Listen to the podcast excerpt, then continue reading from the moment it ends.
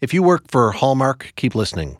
Susan Yates may have a suggestion for you here on a whole new line of party invitations. But I would like to know, with a show of hands, how many of you have ever been to a party to celebrate the beginning of the empty nest?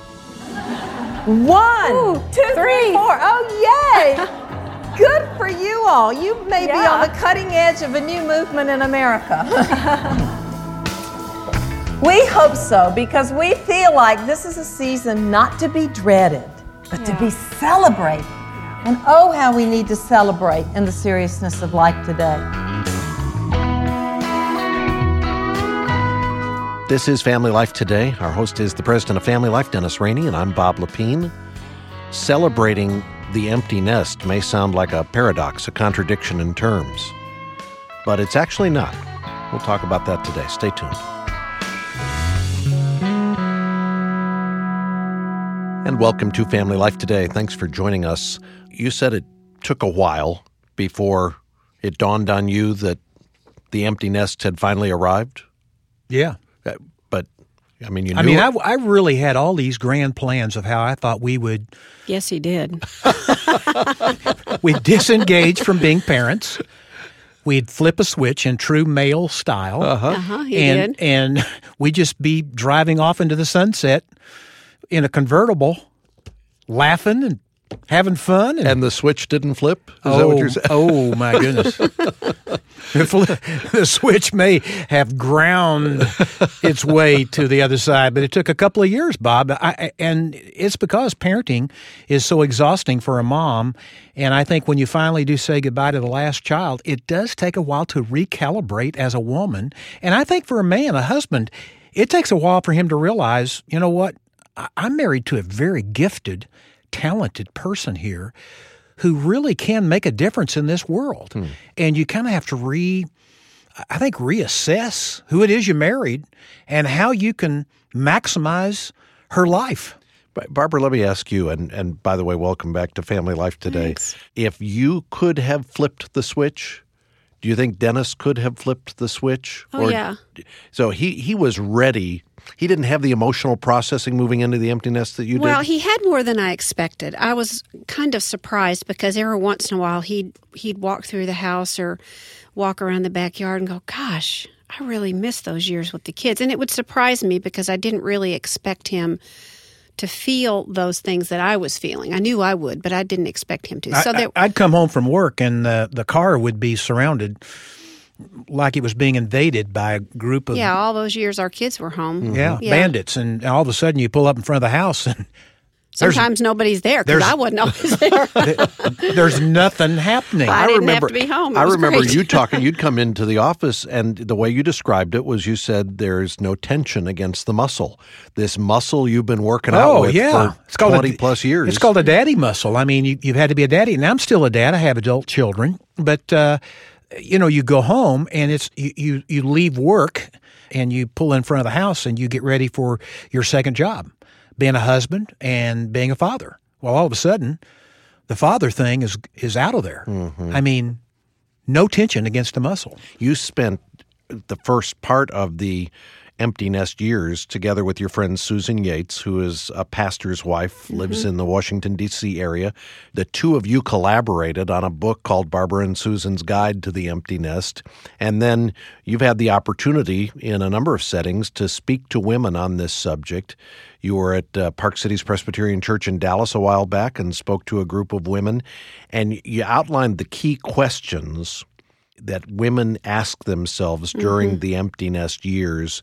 And already this week, we've heard you address two of those. Refresh us on what those were. Yeah, the first two questions are um, Am I the only one who feels this way? The empty nest can be a very lonely time for women because when you're raising your kids, you're at the park and you can talk to other moms who are in the same boat you're in, or when they're teenagers, you're sitting in the bleachers at ball games and you're surrounded by other moms who are in the same situation. But when you're in the empty nest, you kind of look around, you go, I wonder if she's an empty nester or not. And you have no way of knowing because your kids have given you clues as to who you are and what phase of life that you're in all of your life. And now you don't have those external clues and you're feeling things that you didn't expect to feel and maybe some of them that you did. But um, there's a real isolation factor in the empty nest. And so I think most women are asking the question Am I the only one who feels this way? And it's back to what Susan said at the beginning of the broadcast. There aren't celebration parties mm-hmm. announcing mm-hmm. to the mm-hmm. world, "I'm now transitioning into this new uh, this new calling and season of life." Exactly.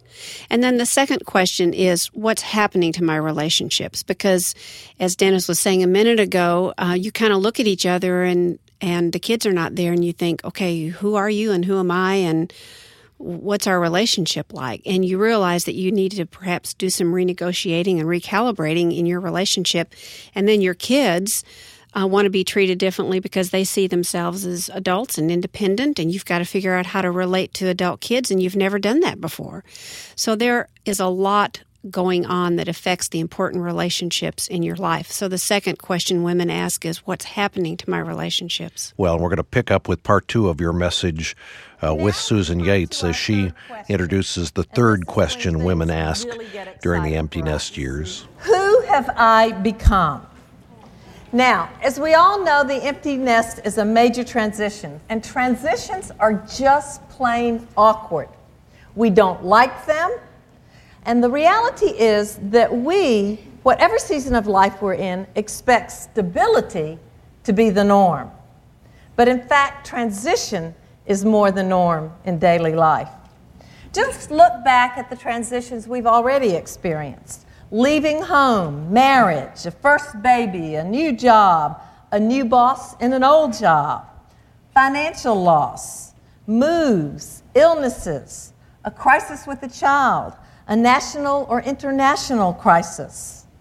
With each one of these transitions, we keep waiting for life to calm down. but the reality is, life never calms down, it just gets more complicated. We long for a period of predictability and stability. We think that that's the way life should be predictable and stable and calm. It even seems to be for some of our friends. But the reality is, it's not. It's not. Most of life will be lived in the context of transition. Stability is very, very rare. It's a brief interlude. Transition is much more where we live day in and day out. So, one of the things that is helpful is learning to adjust our expectations. I have a, my sister is very wise, and often when we look at other women, as you perhaps have done in this room this morning, you see another woman and she looks so perfectly put together. And you just sit there and imagine her life is all together. Her marriage is great. Her kids are great. She's in stability and calm. And my sister says, There's always data missing. you don't know. That's all right. Um, it's helpful to remember that. We are all much more alike than we give the perception of being. The empty nest is messy, and sometimes, in order to figure out who we are and what we're to do in this season, we need to take a break. It's really important to take a break. And in all honesty, Barbara was much better at taking a break than I was, and I want her to tell you about that.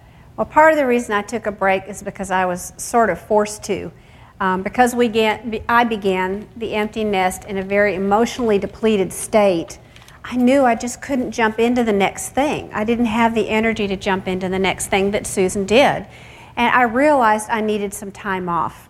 And so what I did is I just sort of pulled back from things. I said no to uh, a lot of things. I didn't join things. I, I stepped back my involvement to give myself some time to recover, frankly.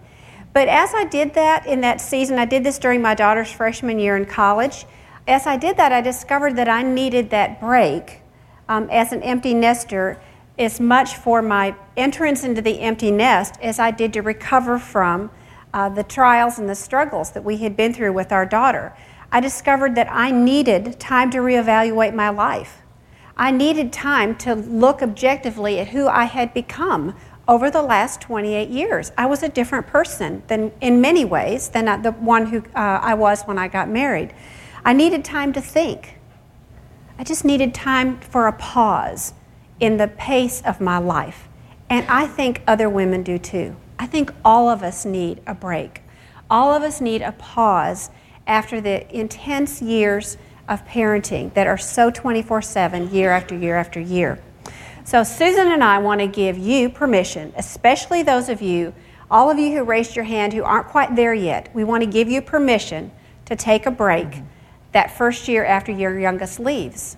Don't feel like you have to jump into the next activity. Don't feel like you have to sign up. Now that I'm free, I can do a hundred things that I've been wanting to do. You may want to do that, but it would be wise if you took a break. It could be as short as a weekend away where you retreat by yourself and do some thinking and evaluating. You may want to take a couple weeks off. You may want to take a couple months off or maybe a whole semester and not do anything and pull back and evaluate your life and think about what is it that I want to do with the rest of my life. As you do that, think about a couple, two things in particular, and we have other things for you to think about in our book, but two in particular are look back over your life and say, What am I thankful for? And begin to make a list of the things that you're thankful for, the things that God has done, all of the good things. It's so easy to focus on the bad things and the losses. But what are those good things that I can be thankful for? And then, secondly, you might want to evaluate what are the issues, what are the relationships, what are the needs that I have avoided because I've been so busy? What are the gaps in my marriage? What are the gaps in my other relationships? What are things in my life that I have sort of swept aside because I've been so busy raising kids that I dare not ignore anymore? That now that I have the time, I can focus on these issues in my life. And it would also be a good time to spend time with your husband, just thinking ahead. What do we want to do with the rest of our lives? What do we want the rest of our lives to look like? Um, as Dennis and I have talked about this, we've made some promises to each other, and a couple of them are um, one is we have promised each other we are not going to become gripey, cynical old people. and we're already seeing how easy that would be to become that way because things are starting to fall apart and we don't like the way we feel some days and you know we're creaky and it would be real easy to gripe about that. So we've we've committed to one another we're not going to do that. Secondly we've promised that we're going to do everything we can to stay healthy. And then the third thing that we have decided together as a couple is that we intend to use our lives for god's purposes for as long as he gives us breath we want to be engaged in kingdom activities none of us knows how long we have left we may only have a couple of years, we may have 10 years. But I want my life, and Dennis wants his life, and I know John and Susan feel the same way. We want our lives to be maximized for the kingdom of God for the years that we have left. Another thing that we've realized is that an important element in transitioning from our past purpose of parenting to our next purpose in life is simply the importance of taking some time to celebrate. You know, we women are really good at celebrating the milestones of life the big ones, the little ones. We have baby showers, we have our, child, our first child's lost tooth, or our grandchild loses a tooth. You know, it's a big deal. The first day of school, the last day of school, graduation, wedding showers. But I would like to know, with a show of hands, how many of you have ever been to a party to celebrate the beginning of the empty nest? One, Ooh, two, three, three, four. Oh, yay! Good for you all. You may yeah. be on the cutting edge of a new movement in America. we hope so because we feel like this is a season not to be dreaded, but yeah. to be celebrated. Yeah. And oh, how we need to celebrate in the seriousness of life today. When Barbara and I were working on this project, we asked three gals who are friends of ours, who we call the Party Girls, who live in Pennsylvania, if they would design three different parties that you could throw to celebrate the empty nest. And so we have that in chapter 10 of our book, complete with invitations. yeah. So as we look for help and hope in answering the question, Who have I become? There are two things that Barbara and I both are trying to do on a continual basis. We want to become reflective about our lives, become reflective. Counting again, much like making a list for what you're thankful for, ways that you have seen God be faithful in the past. Because that gives us a bank to draw from as we look to the future. And we want to become joyful as we consider the future. So it's really becoming reflective that leads us and enables us to become joyful. So far, we've looked at three questions Does anyone feel this way? What is happening to my relationships? And who have I become? But we have a final question. Yeah. And the fourth question is What is my new purpose? One of the ben- benefits of the empty nest is the nature of its transition. It is a turning point in all of our lives as women. Sometimes it's uncomfortable, but nonetheless, it's a, it can be a season that's full of benefits and full of opportunities because we can pull back and we can say, Why am I here? And in our generation, we are healthier, we have greater resources, and we will probably live longer than previous generations of women. So it's a wonderful opportunity for us in this, in this season of life to look forward to the empty nest. So, because we have so many years left, because therefore we can evaluate what am I good at and what is my purpose and what does God want me to live for. Both of us have asked these questions many times.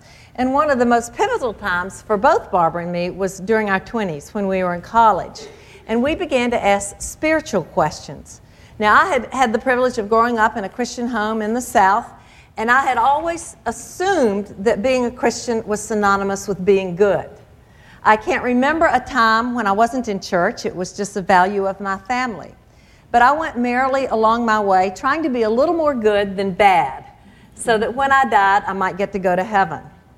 And it wasn't until I was in my 20s that a friend asked me a question. He said, Susan, are you a Christian? And I said, Well, I think I am. I hope I am.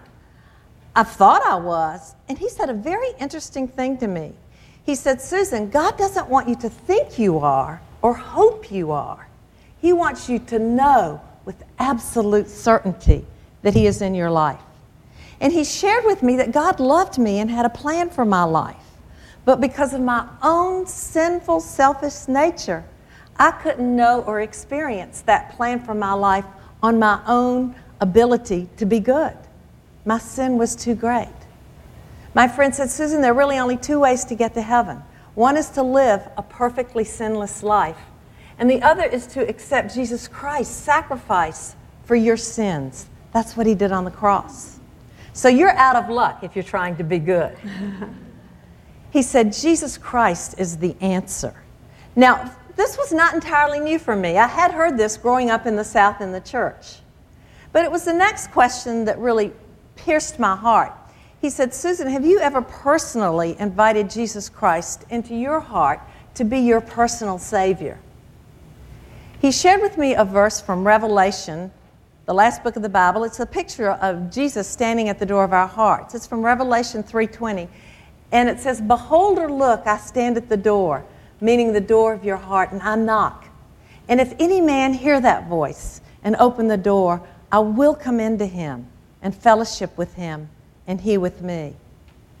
And as my friend asked me if I'd ever asked Christ into my life, I realized that I had not. I realized that what I had been doing was living on an inherited faith, a cultural faith. I had adopted the faith of my family, the faith of my culture, but I had never yet come to the place of personal ownership. And that's why I lacked assurance. That's why I was only hoping and did not have the confidence to say, I know. And so I remember my friend said to me, Susan, would you simply like to pray and ask Jesus Christ to come into your heart to forgive your sins? And I did. I felt a little awkward. I thought, boy, this is a little weird, and he's good looking. um, but, and it wasn't my husband, but um, I knew that he had what I wanted. And so for me, it wasn't an emotional experience. It is for many people. But that's the beauty of God, is that he meets each of us in our own uniqueness. For some, it's emotional. For me, it was a step of faith, moving from an inherited faith to a personal faith and owning that faith myself. And as I've grown over the years, it, you know, I've realized over and over again our own children have to come to that as well, to take that step. It's not merely an inherited faith, and so will our grandchildren. One of the things that Barbara and I have discovered as we've talked to other women is how many women now in the season of the empty nest are asking spiritual questions. So it is a wonderful season to make sure that you yourself and your friends and your neighbors have made a personal decision to have Christ come into your life. Because it's a gift, it's a free gift, it's nothing we can earn. There have been many times of recommitment for both Barbara and me over the years. We've had many questions along the way, many doubts. There have been uncomfortable times, there have been hard times. But spiritual growth is much like physical growth. There are growth spurts and they're really awkward, hard times. But the fact is that we're still growing. So we want to encourage women in this season of having a little bit of a break to take some time to be reflective about their own spiritual journey. So, no matter where you are in your own spiritual journey, we really feel like this season is as pivotal for us as it was in our 20s. The empty nest season is a great time to reevaluate your life and to reevaluate your spiritual uh, relationship with God at the same time. There's a verse in Ephesians uh, chapter 2, verse 10 that says, For we are his workmanship, created in Christ Jesus for good works. Um, and as long as we are on this earth, God has a plan for us, and he wants to be working in our lives. And so you can apply that to your life and say, God has a plan for me. Each and every one of you, God has a specific plan for you, for how he wants to use you for the rest of your life.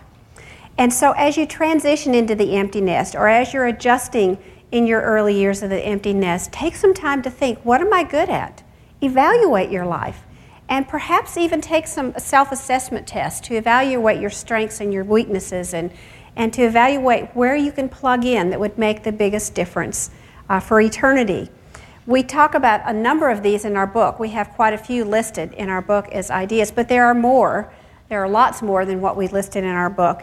Um, and they're, they're really worth taking. I've taken quite a few of them through the years for different reasons and have done some uh, since I entered the empty nest. In fact, the other night, not too long ago, was we went to bed, my husband said to me, Oh, I've just heard about this great new test I want you to take. And I thought, I think I've taken enough tests. and I just laughed and said, No more. What's really funny about this is that I haven't taken a single test. so I did the whole chapter on testing because I've done them all. Yeah, She's Barbara's done none. them all. you know, Oh, the was funny. reality is, it just never occurred to me or to Johnny that I should take some tests. Um, we just raced headlong into the empty nest. But Barbara, because of, of her situation with her daughter, was forced to take a break. Now, I wish that I had taken a break because I have to tell you that I have experienced in subsequent years some burnout because I didn't. And last year, I really felt that I was on the edge of collapse because I had not taken some time simply to be quiet, to listen to the Lord, to assess. And so I've been on a journey the last couple of years of discovering a new rhythm, of again asking questions that Barbara has already asked. Okay, where are my gifts most productive in this season of life when I can't multitask on 10 levels like I could as a young mom? God, where do you want me to focus? Because I need to narrow that focus. So for me now, it's never too late. I say this to tell you it's never Yeah. too late to take some time to assess okay, what does the next year look like or the next two years look like? We need to be continually going through this kind of assessment. Ask questions that will help. Questions like, What are my passions? What story has God written into my life? What are my unique gifts and strengths? Ask your husband, ask your children, what do you see my gifts to be? Ask your colleagues, ask your girlfriends, and just make a list of how they perceive your gifts. What do you love to do? What energizes you like nothing else? Who are the people you love being around? Is it children? Is it teenagers? Is it young marrieds? Is it your peers? Is it the elderly? What people group has God given you a passion for? And here's a great fun question What need would you most like to fill or meet if you knew you wouldn't fail? That's a fun question to discuss with some girlfriends. Our task as women in this season is to diligently be discovering what that purpose is. God's not going to show me what His purpose is for your life. He's only going to show me what He's calling me to do. And that's the really exciting thing is that we can we can partner with God in discovering what He has for you. And he, what He has for you is unique to you and specific for you. And what He has for me is unique uniquely designed for me. And it's a wonderful adventure. And that's the great privilege of the empty nest season is discovering what God has for us and getting involved in what He has created us to do. He wants to use you where you are. He wants to use you with the people He's putting you in touch with, um, with the gifts that He has given you. It's a combination of all of those things in our lives. We can live the rest of our lives as empty nest women wisely if we know our gifts and we know ourselves well and we're hearing God speak to us and we're doing what He leads us to do. Your next adventure may be very simple, it may be mentoring one person, or it may be a much grander scale. God may have for you that He wants you to start a ministry and lead hundreds of women in doing something, uh, in whatever it might be. So, what God has for you is what you need to discover and be busy about uh, living your life for. I want to just profile for you quickly three women whose stories we tell in our book and how God has led them on their next mm-hmm. journey. We have a friend named Anne, and when Anne found herself in a not so empty nest because her boys left and then proceeded one by one, three of them, to bounce back. But she continued to pursue her next adventure. And with a new friend, she has developed a passion to raise public awareness to help bring about an end to slave trafficking. Recently, they sponsored a large conference in Washington, D.C., where they are training college students and equipping them to bring an end to this horrific problem that is not only worldwide, but is mm-hmm. very, very prevalent in the United States. My friend Julia is a single parent, a longtime single parent. And Julia has faced unique challenges as she's raised her kids alone while working full time. As her youngest child prepared to leave home, she was contemplating a new career. And throughout various careers, she's always been intentional in growing in her faith and in mentoring young adults. She's been a real model to me and to many other people. And Julia says this She says, There have been so many times in the past that I've panicked about what would happen to me and the children. But when I take time to look back, to reflect, I see God's faithfulness to me. And it gives me confidence for the future. And then there's our friend Elaine. Elaine and her husband Bob have always had a passion for internationals. Bob practiced law and served on the governor's staff, and Elaine was involved in inner city and education. After launching their last child off to college, they began to explore a significant life change. After extensive personal testing and research, they both left their jobs, sold their home, left their security, and moved to Asia to help equip all the young pastors that are starting churches throughout Asia. These are three different women, three distinct stories. And you may be wondering yourselves, okay, what could I do? What could I do to make a difference? Well, this is the really exciting part of the empty nest journey because God does have a fresh purpose for each of our lives that He wants us to discover and then fulfill. And we've learned that it can change from year to year. What God has you doing this year may change next year, and then it may change again. But we need to be listening to Him and hearing where He leads and following Him. But we do know that what will not change, no matter what our circumstances are, is that God wants us to be involved in relating to people and changing people's lives for eternity. Even though we're living in very uncertain times um, right now, in the midst of this economic downturn, God still is in control, and He still has a plan for us, and He still has things that He wants us to do in this new season of our lives. This really could be the most exciting time of your life. There are approximately 40 million baby boomer women today, which is an enormous number. And most of us are either in or quickly approaching the empty nest season of their lives. And I believe, Susan and I really believe, that we women can be a formidable army for the kingdom of God.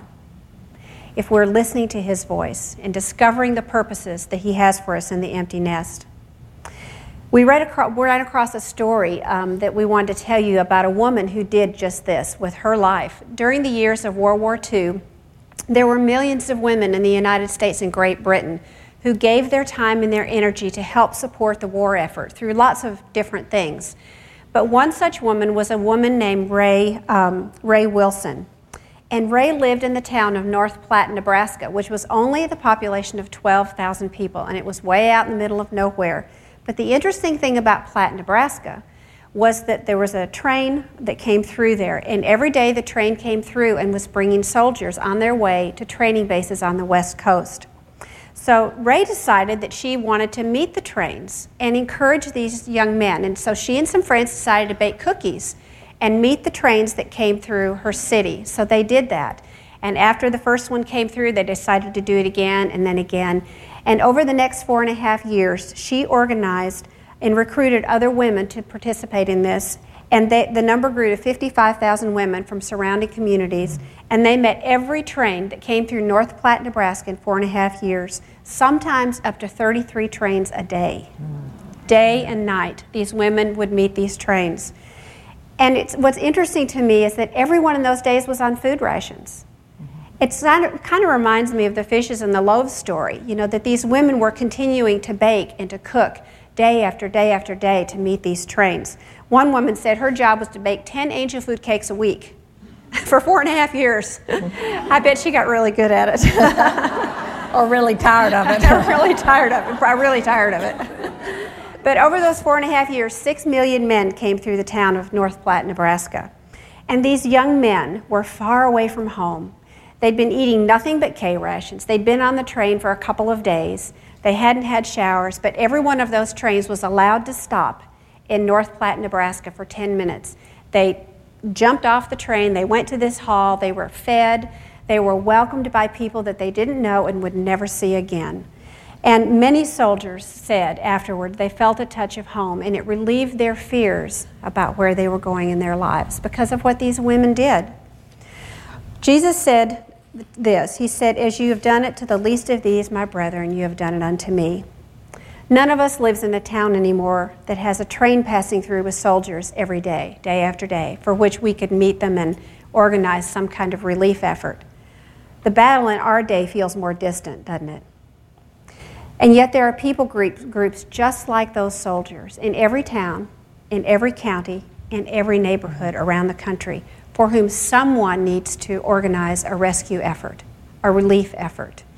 It could be orphans, it could be foster care children, it could be the slave trafficking problem. Uh, it could be just moms who are so lonely and desperate because they're overwhelmed with the needs of their kids, and they need older women like you to organize something for them, to help them in the battle of raising their children. The needs are endless, and we women can do this. We women can meet the needs of these people groups that are around us in our neighborhoods and in our towns. Likely, some of you are feeling like, okay, this sounds great, but I have no clue where to begin. I feel like I'm floundering. I'm just putting one foot in step of another. Well, let me tell you that you have two gifts already, every single one of you. You have practical mothering skills that you have had and practiced for years and years and years. You have a heart for children and you have a heart for other mothers because you've been where they are. Mm-hmm. So, two things that you can consider right as a baseline for where you go from here are how can I help and encourage other mothers through my church, through my neighborhood, through my community? How can I care for others' children? Let me give you just a little snapshot of some three friends that we have that started something quite by accident. They live in a small town in Pennsylvania and they walk every morning. They do the big walk up the hill, and then their reward for their exercise, they're all empty nesters, is to meet at Starbucks. And so they do the hill walk and then they meet at Starbucks. And one morning they were at Starbucks, which is sort of the center of town. They were sitting at a table and they had their lattes, and they noticed a young mom in tears standing in line to get her coffee. And my friend Sue said to her, she didn't really know her, but she said, Hey, come sit with us. You look like you need a hug. And so this young mother went over and sat with my three empty nest friends. And she began to pour out her heart about a situation she had with one of her children. It was a pre teenager, and she was in the throes of desperation. Now, my three wise empty nest friends had been through so much of what she was going through. They could identify with her feelings. They themselves had been through different issues. And they were able to listen to her, to comfort her, and yet also to give her some very practical advice simply because they had experience and wisdom. As my friend sat there and visited, after a little while, the young mom got up, and as she left, she turned to them and said, Oh, thank you so much. This has so encouraged me. And my friend Sue said, Well, it's just free advice. You can take it or leave it. and in that moment was born the Take It or Leave It Club. and Sue and Sally and Jackie began to set up a regular table at Starbucks after their morning walks. And word spread through this community that this was a table where hassled young moms could go and sit and be comforted by older moms. The idea spread to Michigan. A couple summers ago, I was in Michigan, and some women in Michigan heard this story. And they said to another empty nester, Would you open your back porch one afternoon a week this summer where we could come and have a take it or leave it club? And you, older moms, could simply encourage us. So I share that because it's such a simple little story.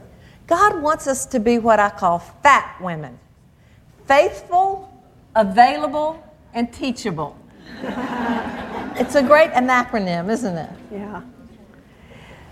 So, because we know you women have um, these nurturing skills and mothering skills, we want to challenge you with this take it or leave it club idea to encourage young moms. But we want to give you another challenge that's sort of the other side of the coin as a way that you might want to care for children or be involved in providing relief for children. Um, Almost every county in this country has a foster care system, and almost every one of those foster care systems is broken. And they're all in need of great help. Um, they're always stretched thin, they don't have enough resources, they don't have enough people to help. Hundreds and thousands of children are taken out of their homes every year and put in the foster care system. And these kids are like the soldiers on the trains. They don't know why they're there. They don't know where they're going. They don't know what their future holds. They're scared. And they need people who will love on them. And the foster care system is, is just in real trouble in our nation. And we as Christian women can step in and provide great help uh, for these children and for the workers who, who are trying their best uh, to make a system that's flawed work for the benefit of these kids. I did some quick research um, before coming, and in Texas, there are 30,000 kids in foster care. 30,000 kids. And 5,000 of those kids are waiting to be adopted. Now, you're in the empty nest, and you may be thinking, I'm not adopting kids. I've already done that. Been there and done that with raising the kids. But some of you have such a heart for children that you would love to be around children. And there is a great need for foster homes. And it might be a way that you could still be involved with kids, where you could have foster kids come to your home or babies. One of the hardest foster homes to find is for um, those who will take infant children. Well, some of you love babies, some of you love children, and you could provide a home. Or maybe God wants to use you to recruit other families who can do this, or get involved in just helping the system work better. But we as Christians need to be involved in helping the helpless and helping these children who don't have families. We in our generation need to unite in living second season lives of great purpose. We don't want to settle for mediocrity. The time is too short. Why do that? God has great purposes for our lives, and we want to challenge you to discover those and not settle for mediocrity, but live for the kingdom of God.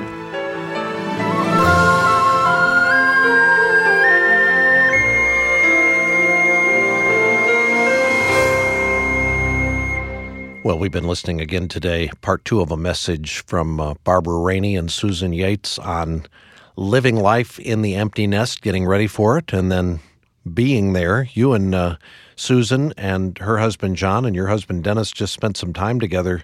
Mm-hmm. Uh, the four of you got away and uh, and did a little vacationing together. We did. We had a great time. Did you talk about your empty nest adjustments at all? I don't think we talked about our adjustments because I think all four of us are far enough past that. But we we did talk about our lives and what we're looking forward to in the future and the plans that we all want to do. And we we had great conversations about the future and and where we went ahead. Those kinds of relationships especially in the empty nest years, are vital, aren't they?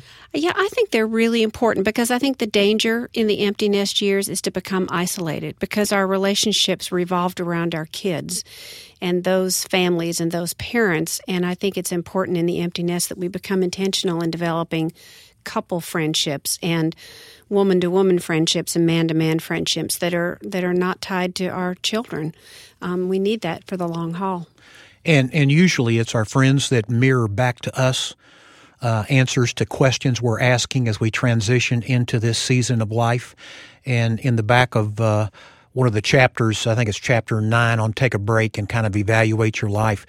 Um, Barbara and Susan have a number of questions in here. And, and I do think these questions are best answered by your spouse and some of the friends who know you the best. But just a few of those questions are uh, where have I found my identity in the past? Who have I become as I have raised my children? I think that's an interesting question. What have been the longings of my heart since childhood? When have I felt most alive and significant in the past? Why do I do the things that I do? What really motivates me? What are my dreams? What are my visions for life? And I can say, Bob, as a result of spending hours with Barbara and with friends, and I've enjoyed every hour. I saw you over there grinning. I've enjoyed every hour. But I've been amazed at, at the energy that I have seen come back to her life. I mean that. That's true. She she's renewed.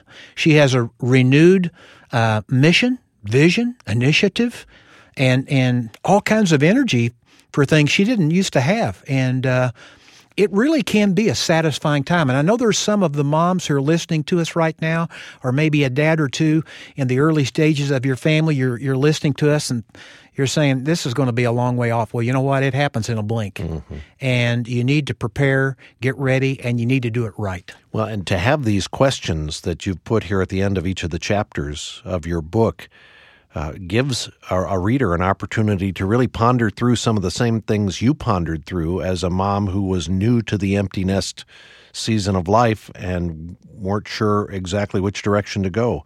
To be able to think through these questions and be prepared for it, or if you're in the middle of it, to be able to uh, find some help and some counsel to navigate your way through it, I think it's going to be extremely helpful for many of our listeners. Again, we have the book Barbara and Susan's Guide to the Empty Nest in our Family Life Today Resource Center. You can go online to familylifetoday.com to request your copy of the book. Order it from us online, again at familylifetoday.com, or call 1 800 FL Today to order. 1 800 358 6329. That's 1 800 F as in family, L as in life, and then the word today. Now, do you know um, Brian and Candace DeCrife? Uh, the DeCrifes live in Prattville, Alabama. They listen to WLBF. That's where they hear Family Life Today. They've been to the Weekend to Remember a couple of times. They help support the Ministry of Family Life Today. And today, August 2nd, they are celebrating their 20th wedding anniversary. It was 20 years ago. In fact, it was right when they were getting married and the year after they got married. That's when they went to the weekend to remember. So I am here to suggest to the DeCrifes it's time for your 20 year tune up. You need to get back to a weekend to remember and get your uh, get your tune up done, okay? Happy anniversary as you guys celebrate today. We think anniversaries are important to celebrate. They're a big deal. And we've been helping couples celebrate anniversaries for decades. In fact, Last week, we celebrated our 40th anniversary as a ministry, And we're spending this year focusing on how important anniversaries are. And I just want to say thank you to those of you who have partnered with us to make the ministry of family life possible over the last four decades. If you're able to help with a gift today, we'd like to say thank you if your gift is over $100 by sending you a set of three study guides created for the Art of Marriage Connect series. These are three separate study guides designed to help you as a couple or to help you and your small group go through significant themes related to keeping your marriage healthy and strong. It's our gift to you when you go online at familylifetoday.com and make a donation, or when you call 1 800 FL today to make your donation, or when you mail your donation to us at Family Life Today at Box 7111, Little Rock, Arkansas. Our zip code is 72223. And let me just say thanks in advance for uh, whatever support you're able to provide for this ministry. Now, tomorrow we want to talk about the years that precede the empty nest. It's the years when you got teenagers around the house, and those can be challenging years as well. We'll talk about how important respect is in the home when you're parenting teenagers. Hope you can tune in for that. I want to thank our engineer today, Keith Lynch, along with our entire broadcast production team. On behalf of our host, Dennis Rainey, I'm Bob Lepine. We'll see you back tomorrow for another edition of Family Life Today.